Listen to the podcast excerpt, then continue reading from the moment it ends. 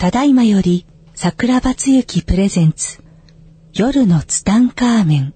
開演いたします。なおこの番組はアホになってください、笑ってください、大爆笑してください。アホと素直と行動力が世界を救う夜のツタンカーメン開演です。はい、皆さんこんばんは。こんばんは。今週もやってまいりました夜のツタンカーメンということで、はい、パーソナリティ務めさせていただきます100年に一人の逸材桜庭つゆきとアシスタントのギャオです。今週もどうぞよろしくお願いします。なんか慣れてきましたね。慣れてきました。逸材も慣れてきましたね。いいですね。はい、いいですね。あのね、さっき、はい、プロデューサーの方から聞いたんだけど、はい、この夜のツタンカーメンの聴取率がめちゃくちゃいいらしいんだよね、ありがとうございます。嬉しいですね。ありがたいですよね。なんかね、うん、その時間になるとサーバーにアクセスして、はい、サーバーがダウンしそうになるんだって。やばい。やばくないですか。なんかね、何人ぐらい聞いてるんですかってプロデューサーに聞いたら、うん、75億人ですって。やばくないですか。そのギャオの怒り顔、ちょっと俺フェイスブック上げたいね。上げないね。本当皆さんにね聞いていただいて嬉しいですね。ありがたいですね。本当にね、再放送の日曜日の牛蜜時もそこそこ聞いてくださってるということで、ね、牛蜜時に2時半に聞いていただいてるってすごいですね。ありがとうございます。リアルで聞いていただいてる方本当にありがとうございます。はい、ありがとうございます。というわけでね、今週も一生懸命張り切って30分間行きましょう。だってほら、はい、すごいとこで終わってますよ。先週ビンラディンでしたよ。ビンラディンで終わっちゃった。みたいな。ね、いや本当に僕ね、っていうか先週全然聞いてない人は先週から聞いていただかないと全く話が見えてこないと思うんで、ポッドキャストでね。ポッドキャストで残ってますんでね、はい、ぜひ先週の分を聞いてからまた今週の分聞いてほしいなと思うんですけども、そうですね、そのリブストロングっていうね、手にはめるゴムの輪っかがね、10年ぐらい前に、そうですね、ストップエイズとか、そうね、ストップエイズとかね、応援とかのシリコンでできた、そうシリコンできたやつがね、ものすごく流行っててね、はい、でまあそれを買い付けに行った話なんですけども、はい、妹がね、妹と一緒にそのリブストロングを買いに中国までね買い付けに行って、はい、でそのまあ一番初めに見た時は1坪ぐらいだったんだけれども、はい、もう多分ね工場で作っても間に合わないんだね。もう世界中あれね、とにかくサッカー選手の当時ロナウジーニョっていたでしょ。はい、有名ですね。ロナウジーニョがね、そのリブストロングの白と黒がくっついたやつ、要するに2連だよね、うんうん、この2連のナイキのやつがものすごい流行ってたの。へー。だからうちのスタッフはスポーツ選手のやつを全部ネットから拾ってきて、はい、そのリストにして僕に送ってくれたんだよ。社長これとこれとこれとこれとこれをお願いします。もうこれがあったら絶対買ってきてください。なんかもう、うん、松坂大輔はこれしてます。でサッカーの中田秀はこれをしてます。ね、うん、でとにかく一番欲しいのがこのロナウジーニョがしてるナイキの白と黒の2連のやつですって、うん。もうこれがあったら社長100万本でも売れますって言われたのね。すごい。で、まあ、その問屋で探してね、はい、初め1坪ぐらいだったお店が今度ねなんかもう5坪ぐらいになってるのね。だいぶ大きくなりましたね。5倍ぐらいになっちゃって、すごい。前は多分なんか1万本か2万本ぐらいあったと思うんだけど、うん、なんか今度ねもう10万本ぐらいびっしりこう壁にもうびっちり でしかもね種類とかもうどんどん増えてるわけで、もう結局さ、そこにうちのスタッフからもらったやつもう飛行機の中でも頭の中に叩き込んでるからもう見ただけですぐ分かる。これ松坂大輔とかもうこれは中田秀とかさ、もう全部頭にもう入ってるわけ。もう完全にもう仕事モードになってるからもう全部暗記してるわけ、うん、ほんでカゴ持ってパッてさ見たらロナウジーニョがあったんだよ。白と黒のロナウジーニョがやばいでしょ。もう一人で興奮してたら妹がお兄ちゃん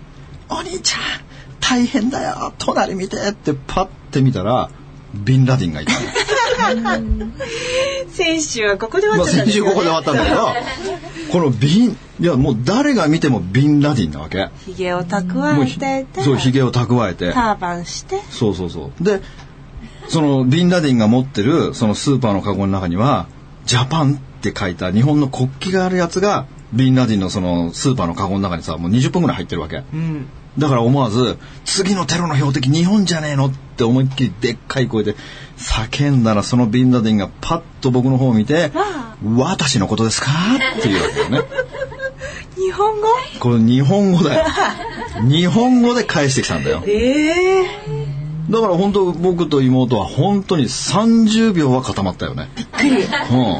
ん。びっくりした。でさ、そのビンラディンはリュックサックを背負ってたんだよ。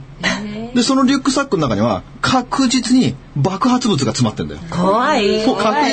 い。確実にあのビンラディンは自爆テロを企んでるわけさ。お買い物しながらも。そう、買い物しながら。そのジャパンっていうリブストロングカゴに入れながら自爆テロの標的を探してんだよ。すごいギャップですね。でとにかくもうびっくりしちゃって、うん、でとりあえず喋んなきゃいけないから、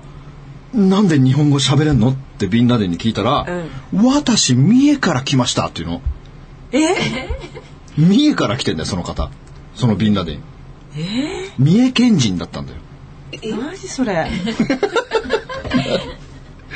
三重から中国に来たんだよ。潜伏してたのよ。そう、ビンラディン、三重県に。なわけないじゃない。伊勢神宮の近くに潜伏してたんだよ。なわけないじゃないですか。ほんでびっくりして、なんで日本語喋れんのって言ったら、日本に住んでますっていうわけ。で意味が分かんないから、みたいな感じで話をしてたら、どうやら彼はもともとはエジプト人なの。はい。僕らにとってはさ、ビンラディンって国どこだっけ？いや、なんか中東の方でしょ、もうね、僕らにとってはもうエジプト人もアフガニスタンもわからないよ。わかんないですね。わかんないよ、あのヒゲもじゃで。わかんないですね。もうさ、もうヒゲが半端ないじゃん。てかもう顔の面積よりヒゲの面積の方が大きいんだから。そうですね。もうね、ヒゲのもじゃもじゃ感半端ないよ。だってもうヒゲがもうパンチになってるからね。全然わかんないよ。わさわさしてる。わさわさしてるでしょ。全然わかんないよ、僕らにとってはエジプト人から。で、私エジプト人なんですって言って、エジプト人なのって、エジプト人がなんで三重に住んでて、その三重から何しにここに来てるのっていう話になるわけ。確かに。そしたら話がね、とにかくその人よく喋るんだよ、ビンラディンが。もうビンはさ、もはやビンじゃなさそうだけどまあいいでしょう。もうやビンだ。じゃもうラディンはラディン喋るんだよ。喋って、その話が結構面白いの。日本語で喋る。そう、日本語で喋る。日本語流暢なんだよ。で、ちょっと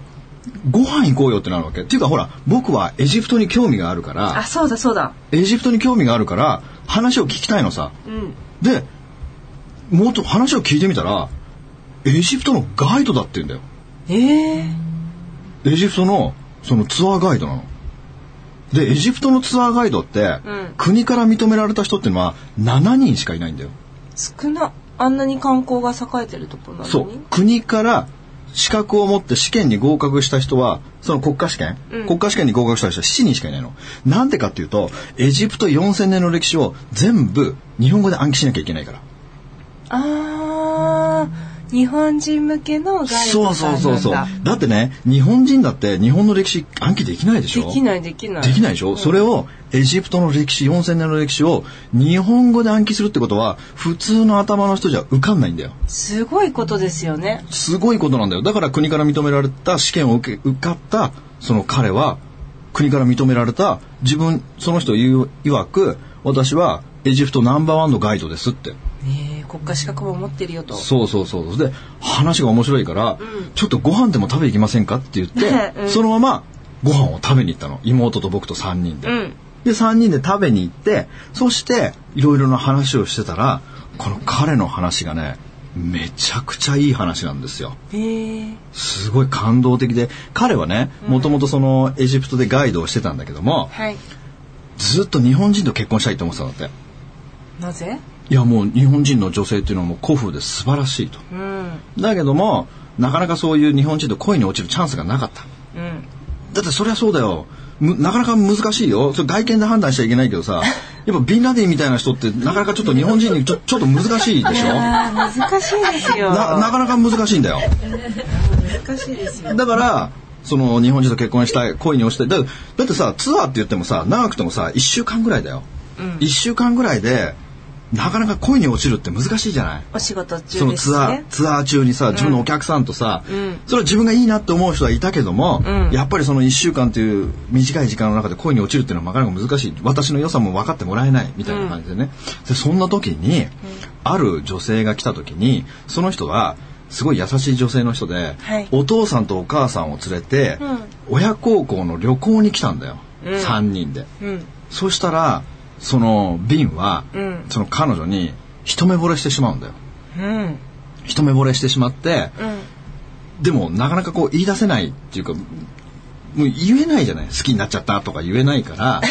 言えないで、ほらよくね、ラクダに乗る時とか、うん、お父さんとお母さんはその1匹のラクダに乗る、2人乗る、そうすると娘さん余ってしまうから、うん、自分が後ろに乗ってあげるとかするわけさ、うんうんうん、でそうしてるうちにもう毎日1週間のツアーでもう会うたびにもう心惹かれていくわけだよ、うん、でもうどんどんどんどん彼女のことが好きになっていくわけ、うん、で最終日になった時にもうこのままもう僕は彼女なしでは生きていけないっていうことで、彼女に告白することにしたんだよ、うん、実は私はね、あなたのことを好きになってしまったと、うん、でもしよかったらお付き合いしていただけないだろうかっていうことを言ったの、思い切って彼女に言うんですよ、うん、すごい勇気がいるでしょこれ。すごく勇気がいると思う。そしたらね、彼女の答えが、信じられない答えが返ってくるんだよ、実は私もですって言ったの。これありえないでしょ。ありえない。それでね、その彼女のお父さんっていうのは、うん、警察庁のお偉いさんなの。うーんで、お母さんは高校の教師なの、うん、もしお父さんとお母さんにね、娘さんをくださいなんて言った日にはさ、まあお父さん警察庁の人だよ、うん、もう何されるか分かんないよっていうかもう2人ともさ、もうダイヤより固い仕事してるじゃない、うん、だからさ、もう何されるか分かんないけども、うん、もう彼は勇気を振り絞って言うわけよ、うん、娘さんと結婚させてくださいって、うん、空港でバイバイってする寸前に、うん、そしたらね、お父さんは信じられないこと言うんだよ。いいよって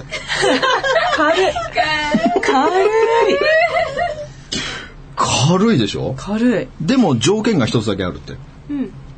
あなたが今のそのエジプトでしている仕事も地位も名誉もお金も全部捨てて、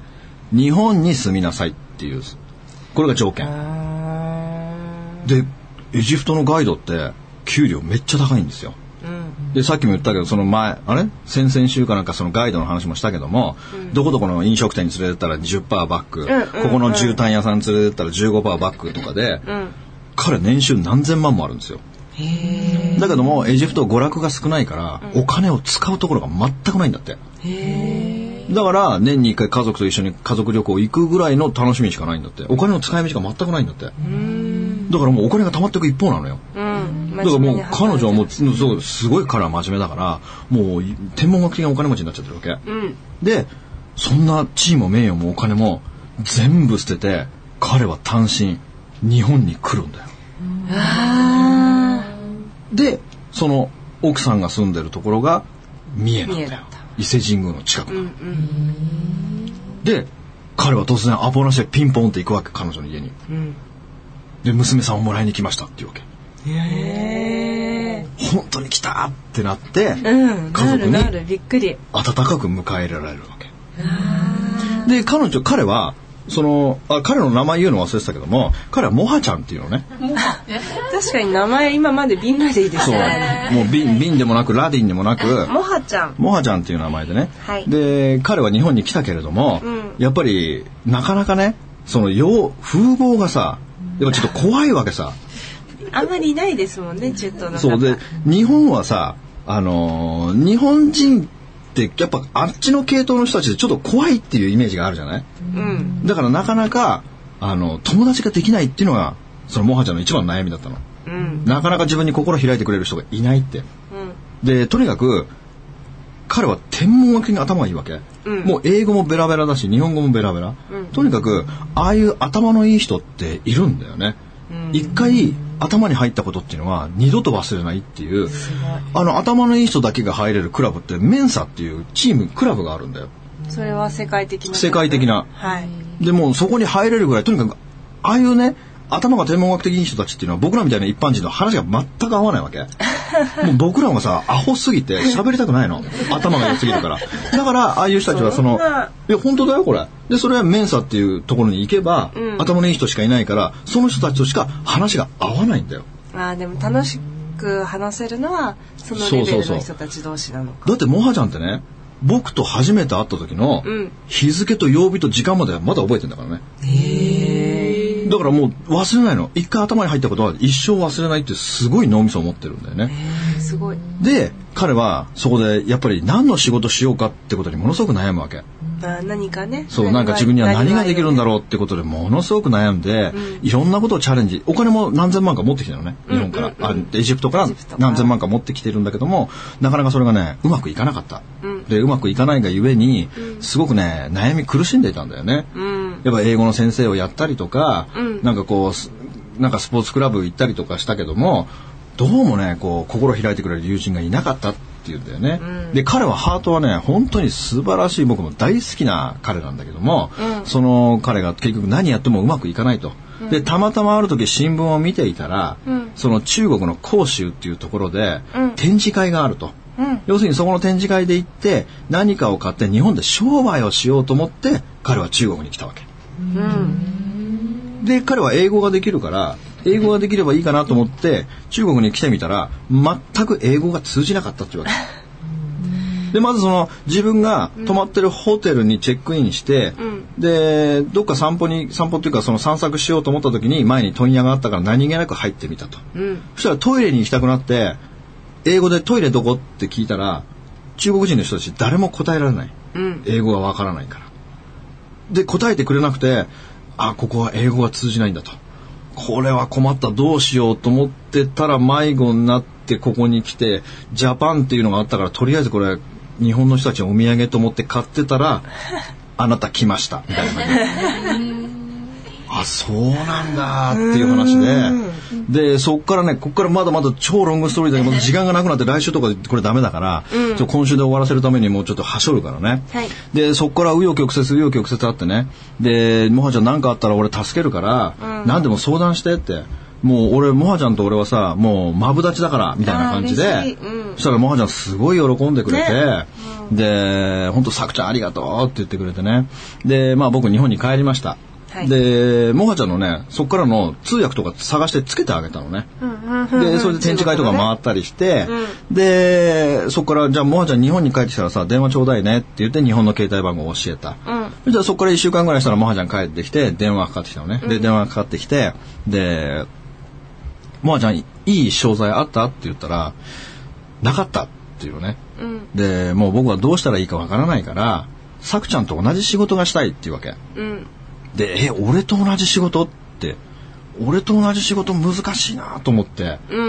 でこれどうしようかなと思った時に三重でしょ、彼は三重でしょ、で僕東京でしょ、で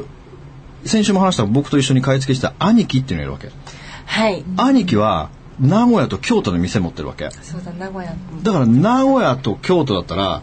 モハちゃんまだ近いんだよ、だからモハちゃんを兄貴のところにでっち奉公行かせることにしたの。三重から名古屋。そう、三重から名古屋まで。いいですね。で、兄貴のとこに電話して、兄貴モハちゃんの面倒見てくれって言って、兄貴もいいよって言って、引き受けてくれて、で、モハちゃんが三重からね、毎日通ってきたの。で、覚えることはさ、山ほどあるわけ。もうすごいさ、新作とかもちょっと話すと長くなるけど、新作とかいっぱい出るから、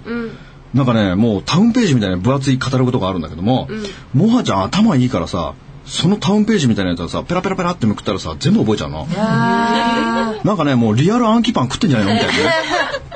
すごい記憶力なの。でも兄貴はびっくりするわけ、もうモハちゃんやばいよと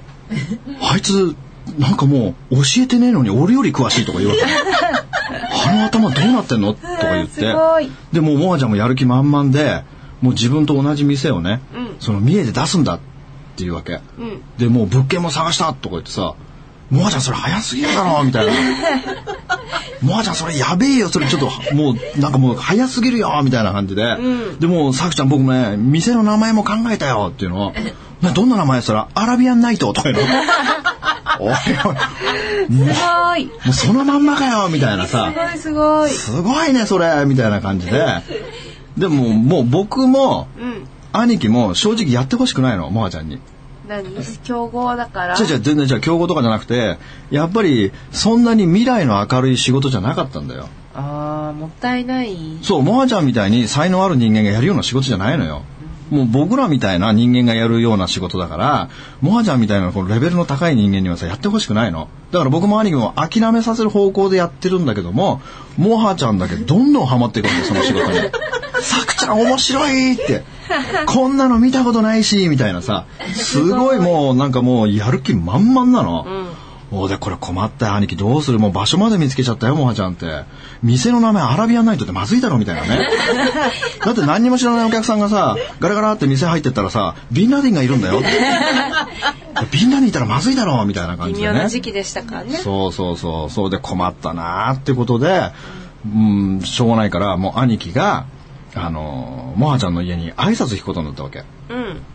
もうこんな仕事を本当にさせていいんですかっていうやっぱりお父さんとお母さんと奥さんに最終確認取ってからそれでもお父さんお母さんに奥さんいいって言うならそうしようって言って、うん、兄貴がね挨拶しに行ったわけ、うん、挨拶しに行ったら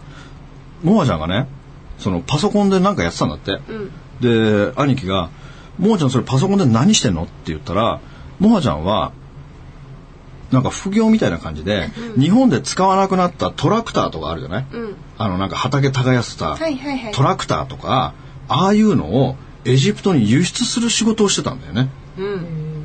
でもあちゃんそれ売れんのって言ったら結構売れますっていうの、うん、そしたら兄貴がもあちゃんさ俺らの仕事なんかやめてそれ専属でやったらいいじゃんって言ったら、うん、家族の人たちがそうだよもうそれを専門にやったらいいじゃないってなって、うんもあちゃんはそれを専属でやることになったんだよだから僕らの仕事はやらなくなったんだよ、うんうん、であよかったよかったって思って、うん、もあちゃんはそれでその仕事に専念するようになったんだよ、うんうん、で、結局ねそれで僕もなんか店出したりとかなんとかしてもあちゃんとねちょっと疎遠になっちゃったのね、うん、である時ふっともあちゃんのことが気になって、うんもあちゃんに電話したのよ、はい、っていうかね僕もともともあちゃんと出会った時にとにかく俺はもはのことを応援するから、うん、とにかくもはちゃんが成功したら絶対俺のことをエジプトに連れてってくれって言ったの、うん、要するにもはちゃんはエジプトナンバーワンのガイドだから、うん、もはちゃんの組んだツアーっていうのはさすごいわけもう行けないところとか行けるんだよ、うんうんうん、で僕の夢は中学校の時にその内山先生がクフ王の墓で寝るってもし寝れる人がいたら寝てごらんってナポレオンっていうのはクフ王の墓で一晩寝て出てきたんだよね一晩、ね、クフ王の墓の棺で寝てナポレオンは天下取ったんだよすごいだからその内山先生がみんなの中でもしクフ王の墓で寝れる人いたら寝てごらん奇跡が起きるよなんていう風に言ってたから僕は夢だったわけだからもはちゃんにもはちゃん俺さクフ王の墓の中で寝るのが夢なんだよって言ったら大丈夫大丈夫私に任してとか言うわけすごいでそういう約束をだからもはちゃんがビッグになったら必ず俺をツアーに連れてってねっていう約束をしてたんだよね、うん、でまあもはちゃんとのことも忘れて、まあ、1年ぐらい経った時にもはちゃんに電話したの久しぶりにね、うん、もはちゃん元気かなと思って電話したらあさくちゃんごめん今忙しいから無事って切られたのおいおいおいとおいおいおいあんまりだよどんだけ天狗なんだよみたいなねあんまりだよひどいじゃないかもはみたいな感じで、そしたらもはちゃんから1時間ぐらい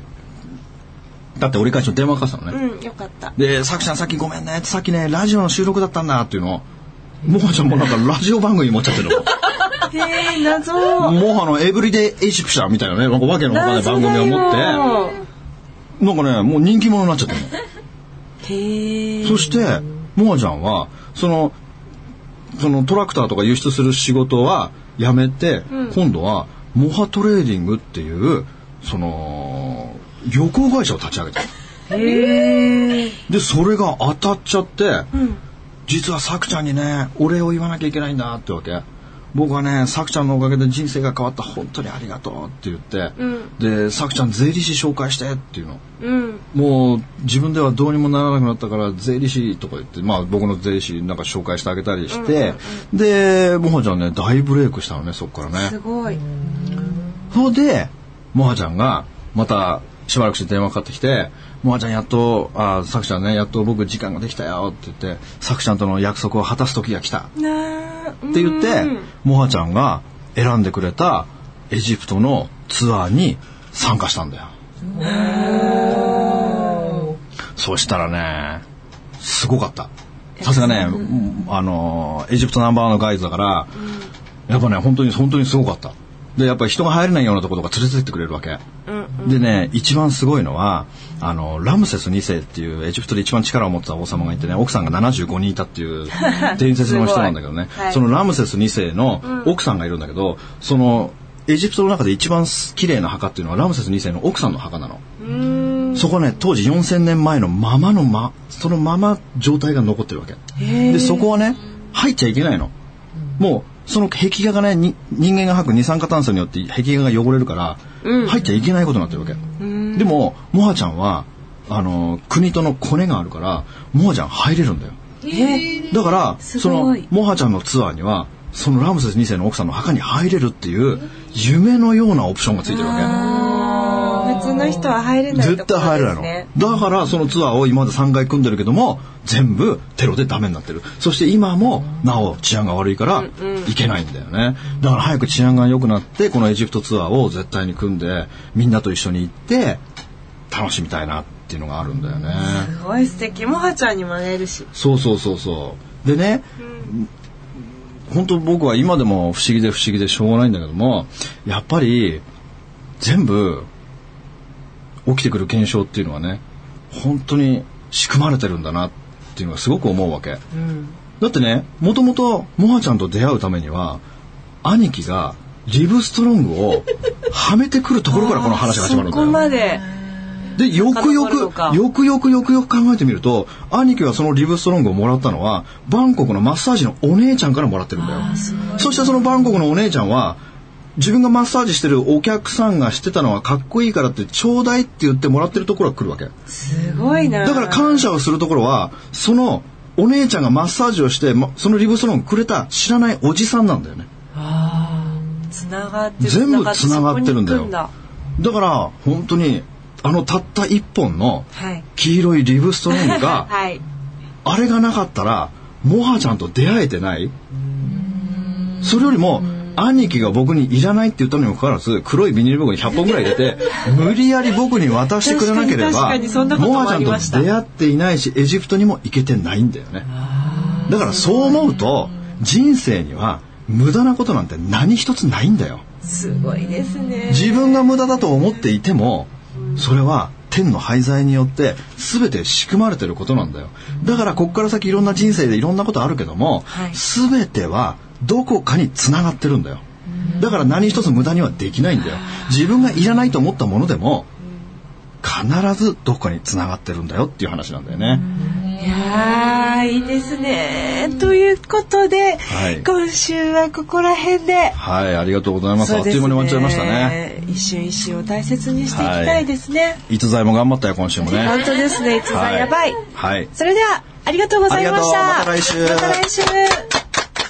この番組の提供は自由が丘パワーストーン天然石アメリの提供でお送りしました。スマイル FM はたくさんの夢を乗せて走り続けています。人と人をつなぎ、地域と地域を結びながら、すべての人に心をお伝えしたい。そして何よりもあなたの笑顔が大好きなラジオでありたい。 76.7MHz スマイル FM